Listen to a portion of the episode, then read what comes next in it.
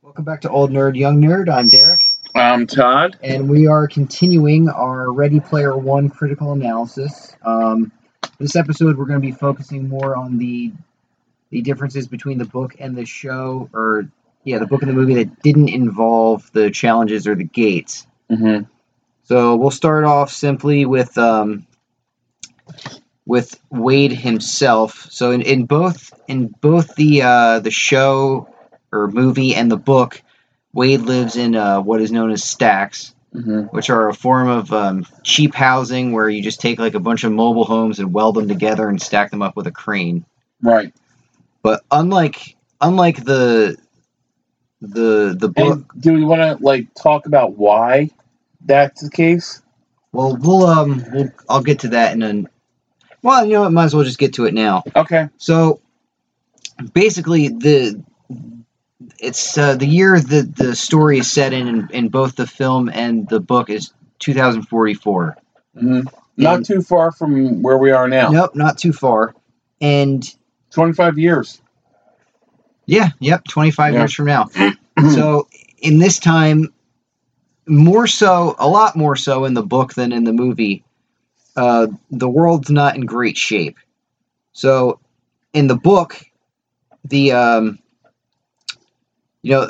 people go to the Oasis and basically stay in there because the Oasis is better than the real world, because the real world has a critical energy crisis, terrible climate change, famine, poverty, disease, and nuclear war, which is something that they don't even really touch on in the movie. The movie just says that the world's in bad shape and nobody wants to fix it. Right.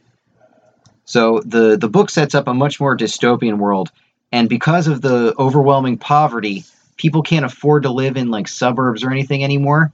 So they created these stacks as cheap low-income housing, basically. It's not just cheap low-income housing. It's also to maximize power and accessibility to the Oasis. To the Oasis / internet. Yep. So, in the book, Wade lives in Oklahoma City? Yes. Mm-hmm. And the place he lives with his aunt is blown up by IOI, he moves to Columbus. Right. Let's just backtrack just a little bit. Okay. The main cities throughout the country are havens because as society breaks down, almost from a situational standpoint of the late 1800s, early 1900s, everyone gravitates towards the cities. Right. Well, and also in the book anyway, people couldn't afford to live in suburbs anymore. They couldn't live live in suburbs. They also couldn't afford the gas and the fuel. Yep. Right. So they moved to these super cities. Mm-hmm. To conserve on energy for all intents and purposes, as well as interaction between the internet and Mm-hmm. So even Wade's life in the stacks is different because in the book he's the trailer isn't just his aunt's boyfriend and him. There's 7 other people living in it. Correct, which they never really talked about in the book, in the movie. There's 14 or 15 people. Yeah, it's a small detail that they could have left out. It just really delves into the whole poverty issue. Right. And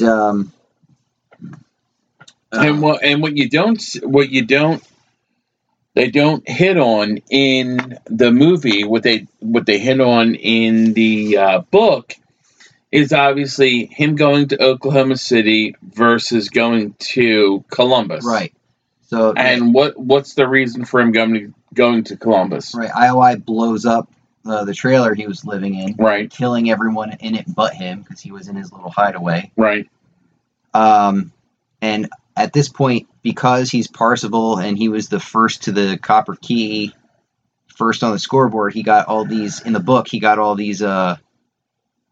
sponsorships and or advertisement deals and stuff, and made some money. Right. So he was able to move, and he wanted to move to Columbus because Columbus has the fastest access to the Oasis. Right, because that was one of the main server. It's, yeah, it's the company headquarters is Columbus, Ohio. Mm-hmm. So we'll get to this too. In the book, Wade starts off as a high school senior. They don't mention his status as a student or professional or anything in the movie at all. But he's a high school senior going to school within the Oasis on the school planet Ludus, which is where, which we touched on in the last episode, is where the first key ended up being located. Right. And the system of transport within the Oasis is you pay to teleport off worlds, or you pay for a starship and fuel, which he couldn't afford, so he could never leave the planet. Right. And as you said, Halliday put it the first key on Ludus because he wanted everybody to have an opportunity to start the challenge. Right. Whether you're too poor to leave a school planet or not. Mm-hmm. And getting the key gave you money, or Oasis credits anyway. Right. And the first key was located in where? Tomb of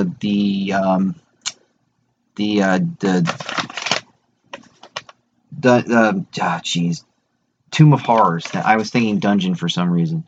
No, you're correct on both accounts. Yeah, within Ludus. Mm-hmm. Just some random mountain chain. It wasn't just from some random mountain chain.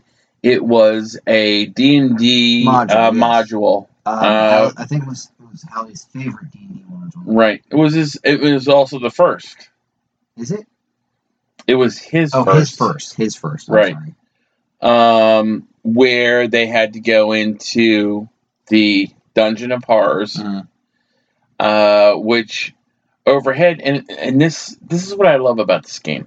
Or I'm sorry, this book. The overhead view of this key location was a skull. Yes.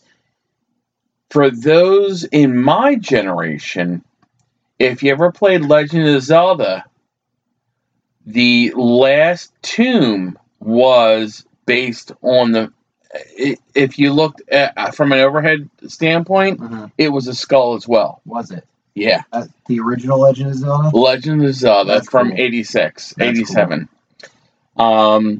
So, I was kind of I was already involved because they were talking about D&D, and I was even more involved when they were talking about the fact that, hey, this is the intro to Legend of Zelda. But go ahead. I didn't mean to interrupt. Well, I did mean to interrupt, but I want to... we've already touched on the poverty. In the book, Wade is dirt poor. Correct. Can't leave his school planet. Occasionally a friend will give him a ride. Also, you can get a little bit of XP. XP is something they didn't even really get into in, a level of your avatar. Mm-hmm. So you're in the movie. Yes, in the movie. So, in the book, once you made an avatar, you start at level 1. Makes sense. Mm-hmm. And you maxed out at level 99. Mm-hmm. So Wade had been in the Oasis with his avatar for 5 years and was only level 3 because he could never leave the school planet because he couldn't afford to. Mm-hmm. And would occasionally hitch a ride with somebody. Right. And they called him the Kobold Killer because he would just kill low-level kobolds to gain XP. There were 3 XP per, So, I totally got that. Yes, they didn't touch on that in the movie. They didn't really touch on the expenses of Oasis gear. Right. They touched on it lightly in the first race where he was opening his door to, suck up the XP and gold. He needed fuel. Right. Which is why he, started close to the back of it. But one thing they gave him in the movie at the beginning that he didn't get to the book until he Columbus with where he had money was in the multi-directional treadmill thing. Right. Omnidirectional. Yeah, they in the movie it almost seemed like that was standard Oasis gear. That wasn't the case at all. In fact, all the main characters of Ready Player One were overweight teenagers. Right. And one of the issues that they pointed out in the beginning was we did not want to fail out of Ludus because if he fell out of Ludus, he would lose. He would have to go back to real school. He would have to go back to real school. He would also have to give back his Oasis console. Correct. Yes. Which obviously he couldn't afford normally. And now one thing, like I just said in the book, like all these kids were overweight, and eventually, like Wade gets that omnidirectional treadmill, and he has a program on it that he can't use the Oasis unless he gets X amount of exercise. You're like bouncing way ahead. Well, I'm just going, after he gets to Columbus. I know. Okay. I'm just going down the list. All right. But I thought that was a neat little thing. Sort of a shot at gamers today, right? How kids don't get enough exercise. No. I mean, it's entirely correct. I mean, there was a huge issue when World of Warcraft came out, when World of Warcraft and EverQuest, where people would not shower, would not eat, would not do anything except play the game. Yeah, they'd play for 20 hours a day, sleep for 4, get back up and play. Yeah, I mean, and ordered pizza. I mean, I've heard stories, I don't know how true it is, of people just being so engrossed in those games that they just died playing them because they weren't taking care of themselves. I don't know. I don't know anyone that died playing them, but I can honestly understand where they were coming from. But obviously, that was kind of a nod to that particular area of the gaming community where you just did not do anything. You know what I mean? And I believe me, I've not been to that extreme, but I've been to the extreme where I've had friends over and we played for 10, 12 hours straight. Yeah. And then we just pass out and my parents would wake us up and what are you guys doing? Blah, blah, blah. And then, obviously we would eat and everything else. But I understand where that logic was coming from. Well, of course, in grade school, we'd have parties and stay up all night playing N64. Right. 2 hours of sleep. Yeah. Which is, kind of similar to what we're dealing with here, except to a further extreme, obviously. All right. So another thing that, and this is pretty big in the book, was the relationship between Halliday and Ogden Morrow, his partner. Right. They became best friends in high school through D&D. And they met Halliday's one and only love interest and Ogden's future wife Kira that way. Right. And they all formed Gregarious Games together. Well, basically no, she was she did art for them. Halliday and she was never a part of Gregarious Games. Obviously she was a part in the sense that she was ultimately the wife of Og. Yes. But she was never. It was always Og and Halliday. Right. And well, so in the movie, they have Halliday force Og out of the company, basically. Right, but in the book, he chooses to leave because he didn't see Gregarious Games as a gaming company anymore. Right, because the Oasis was not just a game. Right, because you could like we talked about, you could do business and everything in there, and he didn't really like that so much. And Og and his wife created a separate gaming company, which is basically to teach the youth new ways of learning things, essentially. And of course, because it's a movie, time has to flow pretty quickly. They go from getting the first key to winning the whole thing within the matter of maybe a week at most, it seemed like. Whereas in the book, the story takes place over the course of 1 or 2 years. Yeah, it's several years. Yeah, for sure. And then, I talked about this in the last episode, how much more, since the world is more dystopian, IOI as a company seems much more evil. Right. Not so much. So their goal to win is to get control of the Oasis so that they can monetize it. which is what any corporation would do pretty much. Right. Mm-hmm. But the lengths to which they're willing to go to win. Mm-hmm. So they try to kill Wade in both the book and the movie. But in the book, they kill Daito. Him and Shoto are doing the quest for the second key. Mm-hmm. And during the quest, IOI finds Daito, sends a team into his apartment, and throws him from a balcony. Like, literally rips him out of his Oasis gear and throws him off a balcony. Right. And the media there chalks it up to suicide because that's, in this world, it's a very common thing. Not just in that world, but it actually is something in this world as well. True. But yeah, it's a lot. It's a lot darker of a story in the book than it is in the movie. Well, and speaking of, Daito and Shoto and just the relationship the High Five had with each other, in the movie, other than Artemis, like the 4H and Wade and Daito and Shoto all seemed to be friends. Mm-hmm. They were introduced as friends, but in the book, it was only Aech and Wade that were friends. Correct. Daito and Shoto were just people that happened to be on the High Five, and then they called a meeting of the High Five. No, that's not entirely true. Daito and Shoto, as well as the guy that betrayed them. i-R0k were all part of Aech's sort of like impromptu. Yeah. No, Daito and Shoto were not. Yeah, they were. I don't believe they were. I think they were. They got invited to the meeting of the High Five, but they had never been to the basement before. They did get invited, but might be right. Because I remember Artemis, Daito, and Shoto had never been to the basement before because they were all commenting on how cool it was. All right. I perhaps remember it differently, but you might be correct in that. Mm-hmm. No.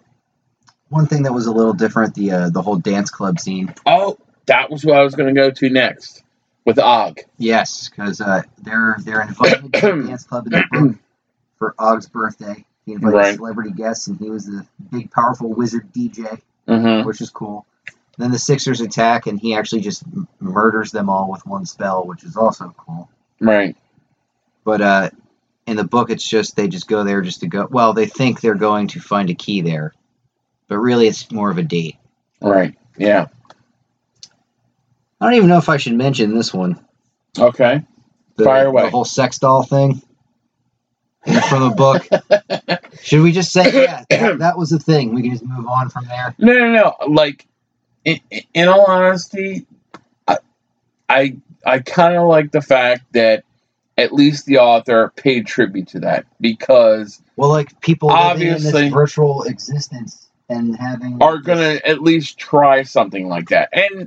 And in the book, Wade admits, yes, I tried it. I feel bad about it, and but I kind of had to try it. Like a day later. Yeah. But that also brings up the interesting thing. Like, people met and married in the Oasis that never met in real life, had been married for years. So I guess they would use those things to anyway. Yeah, that was a quick segue in the book. We talked about sexuality in the book. Mm-hmm. That's and it was got, and that's as far as we're going with it. Yeah, and I mean, really, that and honestly, that's exactly what it was. We're not like really glancing over anything. Nope. So, and this to me is the biggest difference. Is I called it like Wade's 007 shtick when he makes the fake identity, gets his fake identity indentured with IOI. So he can hack their system, steal all the Sixers' data, so that he can release all the bad stuff that IOI's done to the media. He basically, and Steven Spielberg obviously took this portion of the story, reduced it, and changed it to Artemis. Correct. Right. And I like the fact, obviously. With the story where they go into it in much more detail, which makes a lot more sense than the Artemis story. In the book, he's an indent for about a month. couple weeks to a month. It's a couple of weeks. He had, the way that he set it up was it was like 3 weeks to a month. Mm-hmm. And he found out that they were getting closed, so that he had to like cut it short. And it was like 2 weeks. 2 weeks. Or something like that. He planned to stay there for a month. Right. But only actually stayed there for a couple of weeks. Right. And the gist of that was he bought a code online from one of the original IOI programmers that gave them a backdoor into the system. Mm-hmm. So he could use the minimal system that the indents or forced labor people got to hack into the company and access whatever he wanted. And he cut his plan short because he found out that IOI was planning on kidnapping Artemis and Shoto and then executing them. Right, as well as the others. And Aech, if they could find him, which turns out to be a her. Right. That's 100% accurate from book to movie. Right. So obviously he sent an email to everyone to let them know. And what was kind of ironic was, and I really kind of like this, where they brought out, I don't remember if they did this in the movie. I don't recall correctly, but in the book, something gets knocked over in Aech's like hideout. Yes, they don't do that at all. I didn't think so. But they're having a high five meeting, and a stack of comic books gets knocked over. Right, and Aech attributes it to a glitch. Wade thinks it's weird. Right, and it turns out they had a super fan all along, who was the great and powerful Og. Right, and his character in the film was much diminished. It was. He's not the great and powerful avatar he is in the book, but he is secretly the the librarian. Mm-hmm. That wasn't the term they called him. But he was in charge. But he was the librarian. Yeah, basically in the Halliday archives. Yeah. But they do... So they use the Og character in the movie to basically wrap up a lot of the side quests that they had in the book. With respect to the one-up and everything else and bringing... oh, yes. Right, and that was another big thing.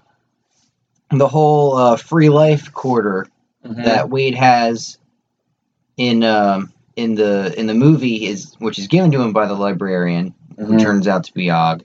Right. In the book, and I like this a lot better. He gets it by accident because he sort of incorrectly, but sort of correctly interprets a key clue. Mm-hmm. He goes to the right sector, wrong planet. He's on the planet Arcadia, which is a planet I would totally love to go to. Yes. If the Oasis was a thing. And I'm not making fun of you in the least, but when you were a kid, did you have arcades? We talked about this the last episode. I really did not. I know. This episode and the last episode were not the same thing, but... But yeah, so he thinks he has to play a perfect game of Pac-Man. Right. And there's a quarter stuck to the game of Pac-Man that won't move. Mm-hmm. But once he...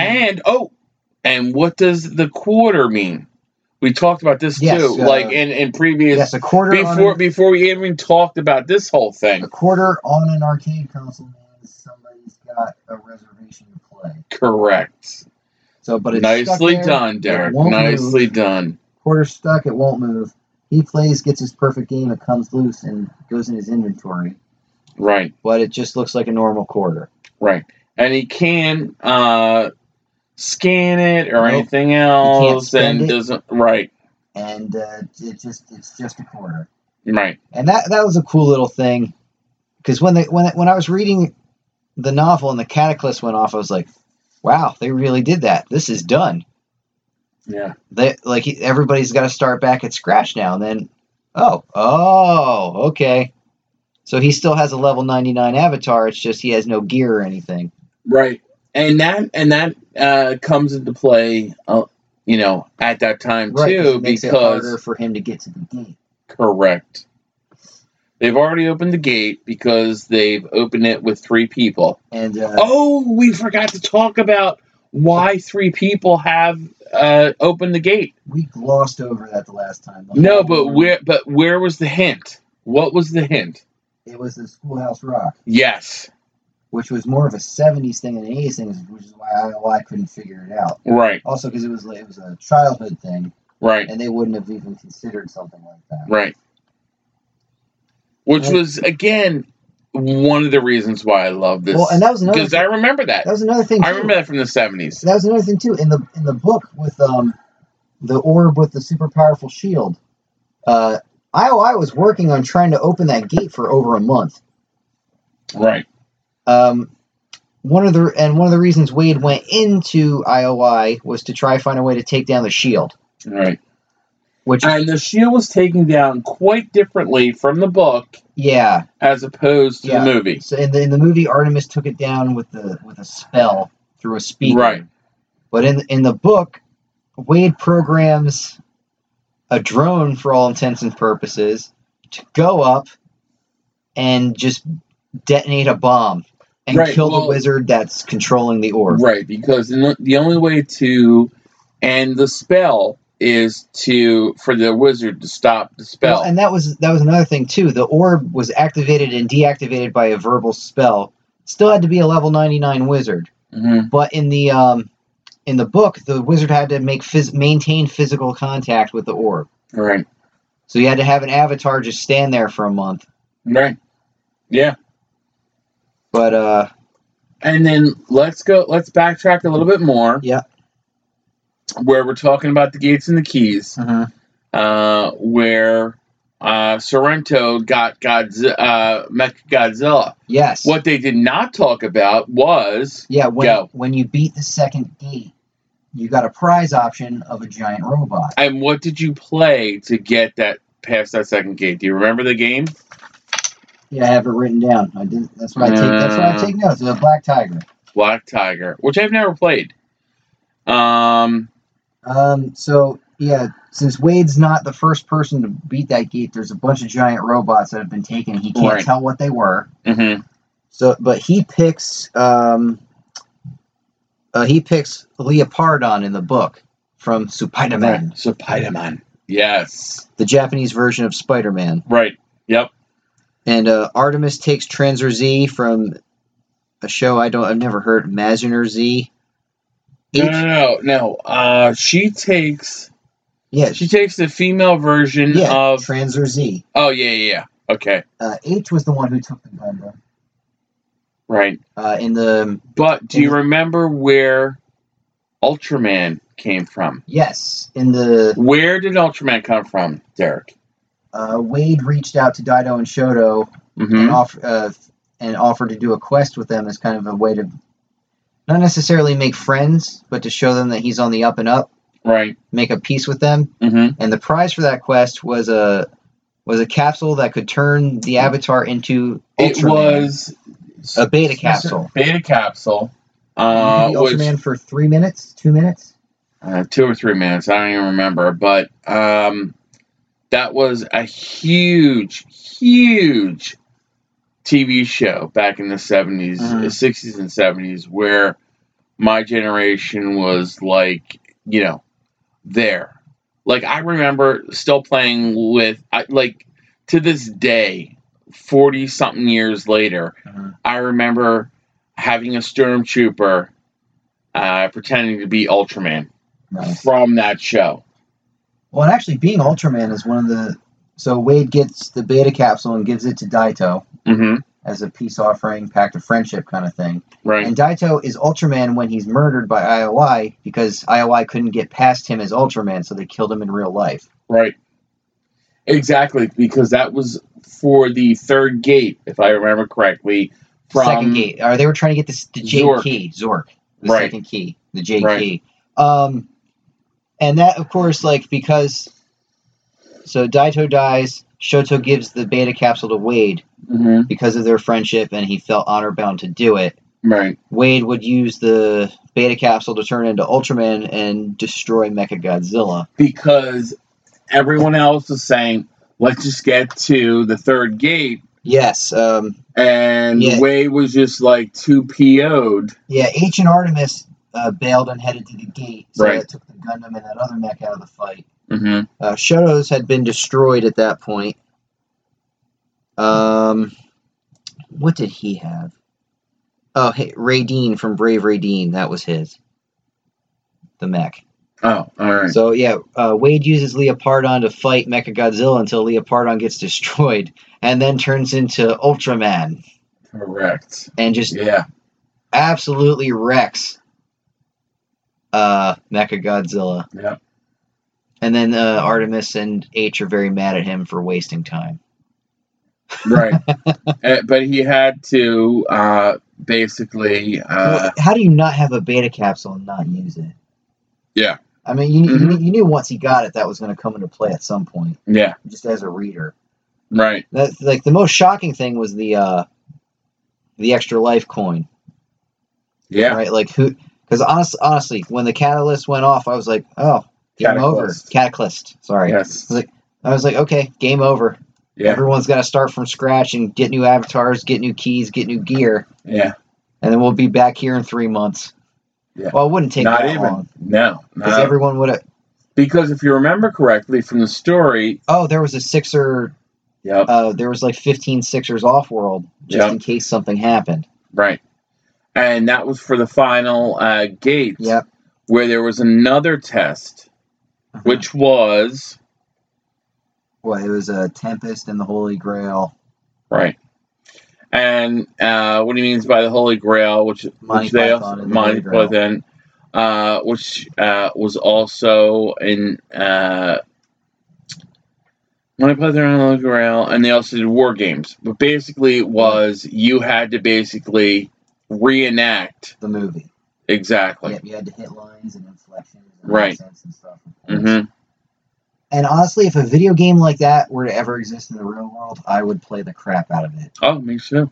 Absolutely. Depending on the movie, obviously, but I can't imagine what it would cost though for like the licensing and everything that. Like as soon as I read that, like even with like as I'm reading it with War Games, I'm like, this would cost a ton. Well.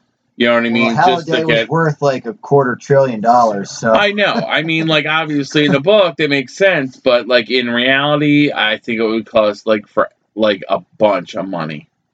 Now, this is pretty much one of the last big things was it's like halfway through the movie, Wade and Artemis meet up in real life, but they don't meet in real life until after Wade wins the egg. Right. They're in the same location because Og brings the surviving High Five to his house for protection so that they can finish the thing. Right.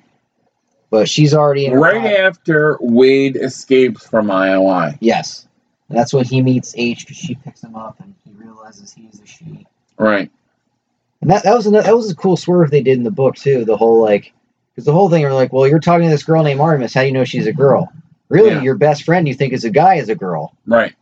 Yeah. So that was just a whole funny play on that. Yeah. And I kind of liked it, too. I did, too. Because ultimately everyone was like, we don't really care. No, we don't care. If you're a guy, you're a girl, whatever. So you became friends with somebody based on the fact of who they are as a person. Right. Exactly. Mm-hmm.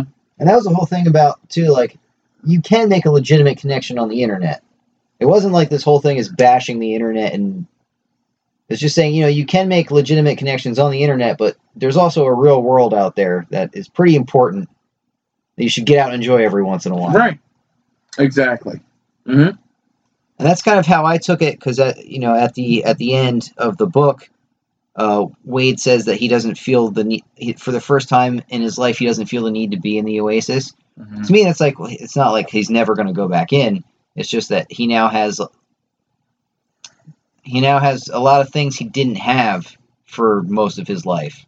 Right. He has close friends who are literally right there with him. He has a girlfriend now, and he's got the funds to like try and make the real world a better place, right. Which was Artemis's goal and something he committed to doing at the end of the book. All right. Yeah, ultimately, like, it was a very good story. It was an awesome story. Yeah. I mean, like... I know one of your favorite things is that Will Wheaton... was president? Was president of the Oasis? Well, he was vice president. Vice president. No, he wasn't. He was president. No, he was vice president. Are you sure? Yeah, I'm positive. He was vice president. Somebody else was president. I thought Will Wheaton was president. Hold on, let me check real quick. So I think you're right. So for some reason I always thought Will Wheaton was president because he's like probably the more famous of the two. Yeah. Sci-fi author Cory Doctorow was president of the Oasis. And what was he president of the Oasis for? Close to a decade. They kept getting reelected by Oasis users because they had a platform of protecting Oasis user rights. Which makes sense. I mean, because what IOI wanted to do was take away their rights. Completely have the advertisements everywhere. Commercialize the Oasis and make it super expensive to use. Because, like, something as great as the Oasis seems to be, it was free to use. Right. Anybody could log on and use it. You needed in-game money to do traveling and stuff. Right. But ultimately, that's another little thing was Wade went from nothing to owning an asteroid that had an X-wing, that had the ship from Firefly, right, and a freighter named the Vonnegut. And they actually brought that into the movie, but Daito. They brought the DeLorean in. Oh, and yes, the Firefly ship. Yeah. Right. Daito had a Firefly. Mm-hmm. But yeah, he owned an entire asteroid that was his base. Yeah. And it wasn't uncommon for like people just to do that because you could buy stuff and you could buy planets if you could afford it. Right. So that was kind of cool. Yeah. I mean, literally everything about the Oasis sounds fun. Yeah. A little scary. You'd have to play a lot to get where they were. Not even that. Just the whole idea of the Oasis is kind of scary because I could totally see people just being like, yeah, peace out, real life. I'm just going to do this for forever. Why not?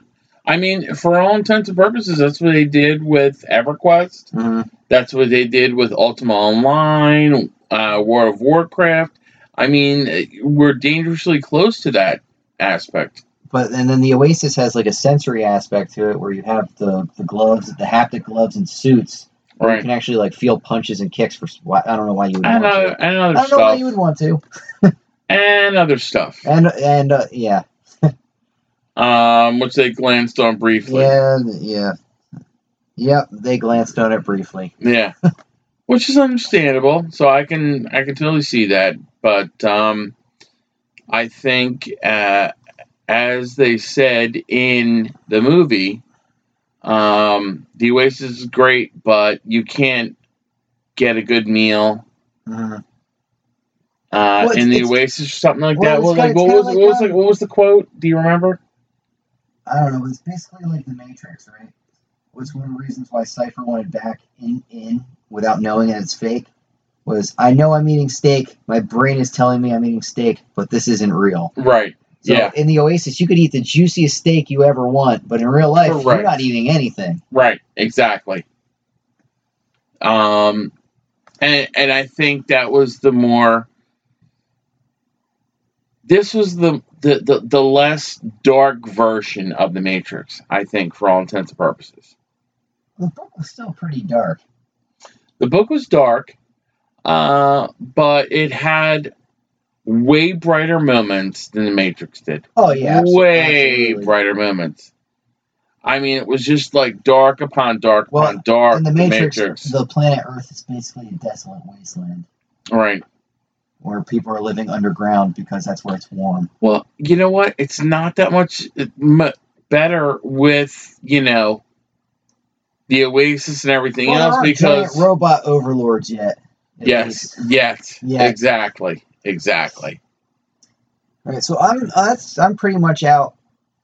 Anything else you can think of? No. Here's what when everyone asks me, what do I like better, the book or the movie? I honestly look at the book as the definitive guide to this world, and I look at the movie as the Cliff Notes version of this world. And that's a good way to look at it. I don't think either of them are negative. I'm not, and I can point out like a billion movies versus books where like, oh my God, they should have never made that book into a movie. You know what I mean? Whereas a common thing is turning a video game into a movie. Usually, those are terrible. Those are terrible too. They can be. They can be. But with Mario Brothers, Super Mario Brothers. Yeah, that was I don't even know. I never even understand. You know, when I was 4, I liked that movie. I still have the way segueing right now, but I still have the VHS version of what the studios handed out to the video game, the rental stores as a precursor before they actually popped it out. Nice. Just from a collectible standpoint, but it made no sense, you know, especially when you're looking at Koopas and everything else. But this movie, in particular, was really kind of the Cliff Notes version of the book. Did not, I don't think, really detracted in any way from the actual story. It just summarized and compartmentalized and contracted the actual story. What loses me is the little details that get left out, and even the big details that get left out. And again, that's why my whole thing with the Harry Potter movies and other stuff. In all honesty, book to movie. I understand. That's like every book to movie ever. Like you said, it would need to be a 16-hour movie if you wanted to do it faithfully and accurately. Right. And they'd have to spend millions to get the copyrights and trademarks to use the rights to everything. Right. The songs and the movies and everything else. It's a little bit easier when Steven Spielberg, who's the director, can give permission for his movies. But Steven Spielberg, as the director, didn't want to like pat himself on the back too much. Exactly. Which I gave him credit for too. Yeah, no, totally. But I'm a huge fan of the book. I'm a huge fan of the movie. More so the book than the movie. Uh-huh. If you like the movie, you're gonna love the book, in my opinion, and that's where I stand. But if you love the book, you won't necessarily like the movie. I've heard that, and that's no, I don't dis. I disagree. Okay. I love the book, and I understand where they were coming from with chopping 90% of the book out of the movie. I understand it, so I'm okay with it. You know what I mean? Like, if you go into a completely opposite direction from book to movie, then I got more of a problem with you. But with this, I'm okay with it. Well, I feel like I did it wrong. I feel like I should have watched the movie and then did the book. I kind of was trying to push you in that direction you didn't want to. You recommended it to me. You told me that if I watch the movie after I read the book, I'm not going to like the movie as much. Right. You told me that. Yeah. And you were right. I hate telling you that you were right. Right. But because you're going to let it go to your head and you're going to bring it up every time. Right. But you were right. And I know me. I should have done it, but I didn't have time to watch the movie and I needed something to listen to in the car. No. And I understand completely. Like, I literally... My genesis was I watched the movie. I literally read the book. Mm-hmm. And then I listened to the the audiobook from Will Wheaton. And you tell me that you listen to the audiobook a couple times a year. Oh, yeah. 3 or 4 times a year. I love the book. Like, I don't know how or if they can do a sequel, but God, I hope they do. And God, I would love to know how they're going to do it, because I don't know how they're going to do it, honestly. Straight up, I feel like this is a one-off.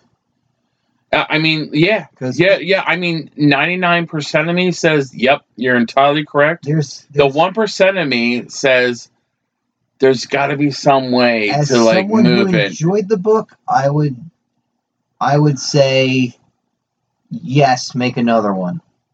But most of me was just like, you know what, it was so perfect, you don't just leave it alone. Just let it be. No, I understand that sentiment as well. You're going to set it like 60 years later and have a dying Wade make his own version of a Ready Player One game? That's one option. Yeah. There's several other options where Sorrento comes into play. I've thought about that as well, but ultimately, what can he do legally? Wade won. He has all the money and the power of the Oasis and everything. Right, but he's in hot water himself. Right, and like I said, there's potentially a bunch of different fringe options which are available. I don't know if they're going to use them. I don't know if they're not. Well, if they never do, I'm okay with that. Go online. Type in Ready Player One fan fiction, and there you go. You might have a sequel in there somewhere. You might. All right, so... But that was... Actually, I was going to ask you for a final thought, but you just basically gave me your final thoughts on the book. And your final thoughts? Same thing. I love it. I loved it more than I thought I was going to love it. Mm-hmm. Obviously, I think I was kind of nagging you for 2 years to either listen to the book or read the book or watch the movie. I honestly think I was kind of nagging you. Saw the movie, you've been nagging me to watch. Yeah, check it out. Yeah, just to have this conversation. Ultimately, I think I loved it, but ultimately, I think it has more of an impact on its target audience, which is you, mm-hmm. someone who grew up in the '80s and was impacted by all the stuff referenced within the book. No. I agree. I think it affects my generation more than it affects your generation. If the book was based on 90s pop culture, I would be way more it would probably have touched my heart more. Right. In the way that it probably touched your heart. No. It's just amazing. I literally say it to everyone. Your cold, dead heart. Yeah, exactly. My cold, dead heart it's like the Grinch. It's starting to beat 2 times larger than it actually is. But that's my whole point. It was really geared toward my generation. And you know what? But everyone loves the 80s. You know what I mean? Mm-hmm. Those that were adults in the 70s and 80s love the 60s. Mm-hmm. Same situation, but now we've got a whole story and universe built around the 80s. Forever. Yes, exactly. All right, so this has been our Ready Player One. Yeah, part 2. Part 2 of our old nerd, young nerd. And I think we pretty much covered all of it. Without kicking a dead horse, I don't think we can talk about Ready Player One anymore. No, I could probably talk about it for another 2 or 3 hours, but. All right, that's about 6 episodes. Todd's promising you of him ranting and raving. Well, but I'm not going to. Oh, okay. I'm not going to because I want you to all listen, read, or watch Ready Player One. Just do all 3. Yeah. All right, so make sure to listen to us on Buzzsprout, Spotify, Pandora, Apple, Stitcher, Google, Alexa, Overcast, Pocket Cast, Castro, Castbox, Podchaser, and follow us on Facebook, Instagram, and Twitter at Old Nerd, Young Nerd. Thank you for listening as always, and remember, normal is the new boring. All right, thank you very much.